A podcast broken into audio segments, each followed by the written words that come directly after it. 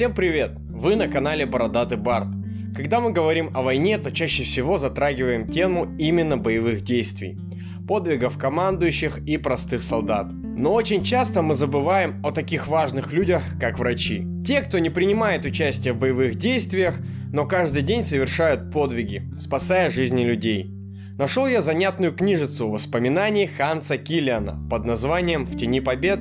Немецкий хирург на Восточном фронте 1941-1943». Это профессор, доктор медицинских наук, который поучаствовал в двух мировых войнах. Во Второй мировой войне он принял участие в качестве хирурга-консультанта и работал в районе озера Ильмень. Обстоятельства, в которых была проведена первая операция сразу после его прибытия на фронт, сразу рисуют довольно интересную картину. Когда герой проводит обход госпиталя в городе Даугавпилс, неожиданно доставляют бойца с огнестрельным ранением шейного отдела позвоночника. Поврежден или пережат спиной мозг, в результате чего человек полностью парализован. Двигается только голова, но дышать уже тяжело. Киллиан решает провести операцию, и тут можно подметить интересные детали. Цитата. Доктор Генрих по-прежнему сомневается в правильности моего решения. Он старается успокоиться, однако сам не хочет оперировать. Пусть я проведу операцию, случай как раз для хирурга-консультанта, а они с доктором Бауэром будут мне ассистировать. Если вы настаиваете, я готов. Попросите, пожалуйста, чтобы сделали рентгеновские снимки шейных позвонков в двух плоскостях. Оба врача растерянно смотрят на меня. Но мы не можем. У нас нет рентгеновского аппарата. Генератора электрического тока тоже нет. Что? Нет полевого рентгенаппарата? И как же вы собираетесь узнавать, в каком месте, насколько глубоко застряла пуля или осколок снаряда? Где находится зона повреждения? Как правильно соединить кость? Я вне себя от ярости. Тут коллеги сообщают, что лишь немногие подразделения медицинской службы снабжены рентгеновским оборудованием. Во время похода на Францию тоже мало кто имел рентгеновские трубки и генераторы. По причине молниеносной войны перед наступлением было приказано оставить весь тяжелый багаж, включая рентгеновские аппараты. В то же время ветеринарные лазареты были полностью укомплектованы генераторами для обеспечения света, операционной техникой и рентгеновскими аппаратами – ведь тут дело касалось конного состава. Неприятный сюрприз. Мои коллеги стоят передо мной, потупив взор, храня гробовое молчание. «Все равно, значит будем оперировать без снимков», – отрезал я в ответ на их краткий доклад. В ходе подготовки раненого к операции Киллиан задает еще несколько уточняющих вопросов. Цитата. «Что с освещением? Есть ли у нас хотя бы приличная бестеневая лампа?» Доктор Генрих пожимает плечами. Насколько ему известно, лишь немногие недавно сформированные подразделения медицинской службы имеют в своем снаряжении транспортируемые бестеневые лампы. Для сложных случаев они каждый раз используют саперный прожектор, закрепляя его на треножной подставке. Так уж и быть, на этот раз опять воспользуемся прожектором. Дренажного прибора, который значительно облегчил бы операцию, у нас, конечно, тоже нет. Постепенно до меня начинает доходить, в каких условиях вынуждены оперировать наши полевые врачи. Сколько им всего не хватает. Сидя дома, легко морщить нос, видя неудовлетворительные результаты работы военных хирургов. Тут можно сказать, что для меня, скажем так, немного сломались стереотипы о немецком порядке и педантичности, о том, что все у них всегда просчитано и предусмотрено. Я даже подумал, что, возможно, такое мое стереотипное восприятие немецкой армии а, во Второй мировой войне как э, более материально обеспеченных и сытых солдат сформировано нашим кинематографом. Где я с детства видел затюканных советских солдат и сытых немцев? В жизни все, как всегда, гораздо сложнее и интереснее. Мне, как человеку довольно далекому от медицины, было жутко интересно посмотреть, чем заключается работа полевого хирурга. И какие интересные случаи он видел, наряду с вышеописанным, когда человек получил огнестрельное ранение шеи и в результате паралича все же умер. Таких случаев автор описывает довольно много. Так он описывает случай спасения пленного русского, которому ставят диагноз подкожная эмфизема. Это состояние, когда в результате ранения легкого под кожу попадает воздух, и человек буквально надувается как скафандр.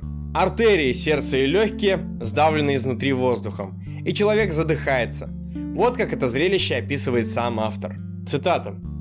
«Я срываю с него покрывало. Стрелянное ранение легких. Повязка на груди пропиталась кровью. Обнаженное тело мужчины вздулось от воздуха, как у водолаза. Опухшее лицо изуродовано, глаза слиплись, веки выпирают. Бесформенная шея раздулась и сильно напряглась.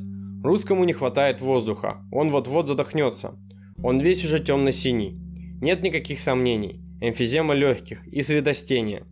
Средостение, для тех, кто не знает, это такое место между легкими, где как раз таки располагается наше с вами сердце. При выдохе воздух поступает в ткани, под кожу и скапливается в средостении. Легкие, а также крупные вены сдавлены изнутри. Приток крови к сердцу крайне затруднен. Я быстро хватаю его запястье, нащупываю пульс и едва-едва ощущаю его.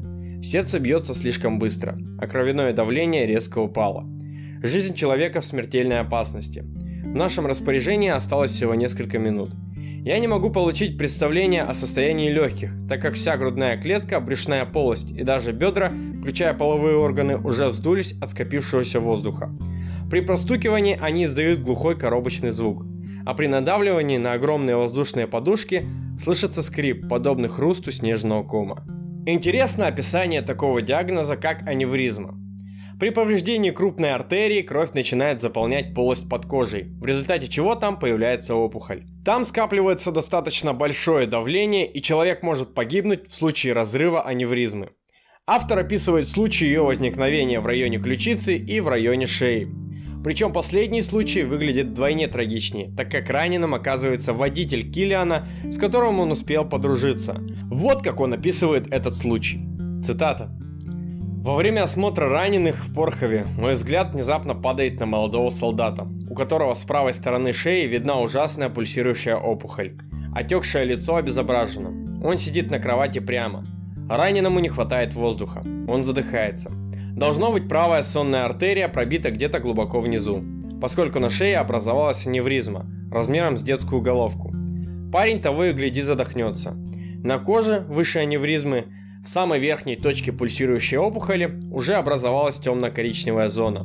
В этом месте из-за длительного давления оболочка сильно повреждена. Истончилась. Того и гляди прорвется. Боже мой, вы это видели? Еле слышно шепчу я коллегам. Снова выбор между жизнью и смертью. К несчастью, у бедняги еще прострелена спина с правой верхней стороны. Из грудной полости течет гной. Шансов спасти его с помощью хирургического вмешательства не больше одного против тысячи а может и того меньше. Солдат слегка приподнимает голову, широко открывает глаза и пристально смотрит на меня. В его взгляде отражается смертельный страх. Затем он слегка подается вперед, с неимоверными усилиями пытаясь что-то сказать. «Господин капитан!» Я вздрагиваю от ужаса. Знакомый голос. Снова вглядываюсь в обезображенное лицо и только теперь узнаю того, кто лежит здесь передо мной. Это Густель. Это ему так досталось. Густель, Густель, это ты? У меня подкашиваются ноги но я стараюсь сохранить самообладание и сразу четко и ясно говорю ему. Надо оперировать, Густель, слышишь? Оперировать прямо сейчас. Он только кивает, закрывает глаза и полностью уверяет нам свою судьбу.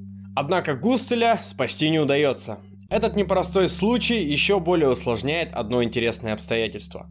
У нас с вами имеется так называемая аорта, такой большой артериальный сосуд, который присоединяется к сердцу. От него вверх отходят две сонные артерии – Правая ветвь питает правую руку и половину головы и шеи и называется безымянной артерией. В ходе операции необходимо было перекрыть ее, дабы зашить поврежденный участок сосуда.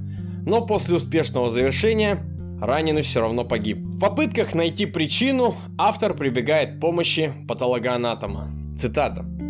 Утром Шмидт сначала открывает операционную рану, проверяя мой шов в месте разветвления безымянной артерии.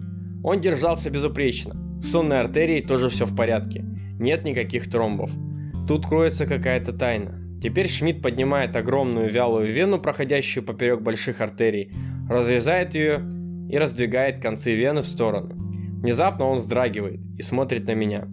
Мне передается его душевное волнение. Он обнаружил патологию сосудов, которую не заметили мы. Теперь ее можно увидеть.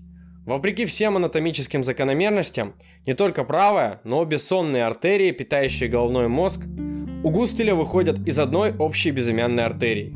Так вот чем объясняется ее огромный размер, удививший меня с самого начала. Значит, закручивая петли, мы два раза полностью перекрывали приток крови к головному мозгу. С ужасом восклицаю я. Да, так оно и было, подтверждает Шмидт. Это злой рок. 38 раз, применяя новый метод, я успешно оперировал такие опасные ранения, как повреждение подключичной артерии. 20 раз ранение сонной артерии, а вот спасти моего Густеля не сумел. Также мне запомнились описания случаев страшных обморожений зимы 1941-42 годов. К моему удивлению, автор говорит о том, что у них нет никакого опыта борьбы с подобными обморожениями. Поэтому все познается экспериментальным путем. Конечности пробуют отогревать горячей водой, греют у огня, натирают снегом. Естественно, все это ведет к чудовищному количеству ампутаций. Зимней формы нет, и солдаты даже не замечают, как в сапогах тает снег и превращает их ноги в куски льда, с которых санитары срезают обувь. Мне также запомнился очень интересный эпизод, а именно то, когда автор обнаружил случай прижигания ран. Поистине жестокий средневековый метод, которым калечил людей полковник медицинской службы Паукер. С этой порочной практикой автор вел борьбу на протяжении всех воспоминаний. Цитата. «Мы еще беседуем. Вдруг один из хирургов между делом замечает, что у некоторых пациентов прижженные раны. Как прижженные? Я должен немедленно на них посмотреть. Откуда они прибыли? Он не знает, но дает распоряжение, чтобы раненых доставили в перевязочную. С отвращением мы осматриваем результаты этого прижигания. На мышцах отчетливо видны струпья от ожогов. Кожа тоже обожжена и покрыта пузырями. Распространяется скверный гнилостный запах. Раны сильно гноятся, а мертвевшие ткани отслаиваются – Доктор, это просто омерзительно. Да кто же практикует такой бессмысленный и жестокий метод? Нужно срочно установить, из какого перевязочного пункта или лазарета они поступают. Очевидно, врач не понимает, какой вред он наносит своим прижиганием. Проклятый живодер слетает с моего языка. Все эти случаи ранений, про которые я никогда раньше не слышал, повергли меня в некоторые размышления. Какая же все-таки сложная и недооцененная работа полевого хирурга и врача в принципе, и как же легко лишить человека жизни. Имеется и пару забавных эпизодов непростой жизни полевого хирурга.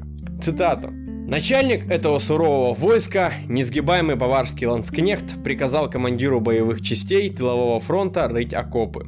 Однако твердая, как камень, глубоко промерзшая земля не поддавалась никаким усилиям. В отчаянии командир боевых частей передал по радио своему дивизионному командиру. Окопаться невозможно, земля замерзла. Тот в ответ лаконично радировал. Под замерзшей землей земля не замерзла. Видимо, армейский юмор везде похож. И второй момент. Когда главврачом армии назначили гинеколога, который, естественно, не мог оказать никакой помощи армии, где большинство составляют, естественно, мужчины. Цитата. Теперь мы проходим в другой зал, где лежат пациенты с переломами конечностей. Повсюду тросы, катушки и грузы. Каждый раз хирург называет вид перелома. Внезапно генерал-майор оборачивается и спрашивает меня. Скажите-ка, профессор, что, собственно говоря, означает скелетное вытяжение?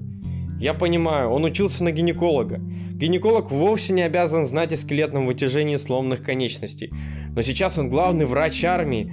Его ведении находятся госпитали и раненые. И вот он задает просто позорный вопрос, свидетельствующий о постыдном невежестве. Мы в замешательстве. Вдруг в эти неловкие секунды один произносит то, что на уме у каждого. Наш рентгенолог, стоящий позади всех, отчетливо бормочет. Вот это да! Откуда только взялся этот лопух?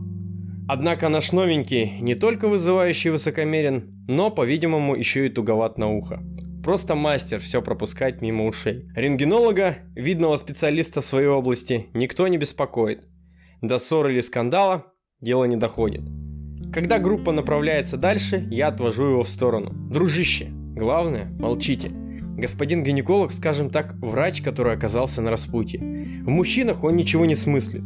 Ему не повезло, поскольку в госпиталях только они и лечатся. В целом книга дико интересна. Однако стоит отметить, что автор очень мало касается политики, но там, где касается, выдает крайне противоречивые изречения. С одной стороны, он высмеивает э, самонадеянность Гитлера и говорит о бессмысленности этой войны. Но в то же время с сожалением говорит о том, что если бы Германию поддержал Запад, то тогда хорошо. Тогда бы крестовый поход устроили и освободили бы Россию. Короче, в голове у автора полная каша. Он вроде как врач и вроде как должен спасать жизни, но он мечтает о каком-то крестовом походе на восток. Однако, если опустить его странные политические рассуждения про крестовые походы, то читать можно и даже нужно. Особенно если вы устали про бесконечные книги и видосы про Сталина, репрессии и тому подобные заезженные до дыр темы. Описание непростых будней полевого хирурга на войне поможет вам взглянуть на войну с другого ракурса. А у меня на этом все. Читайте интересные книжки, подписывайтесь на канал, ставьте лайки. Всем пока!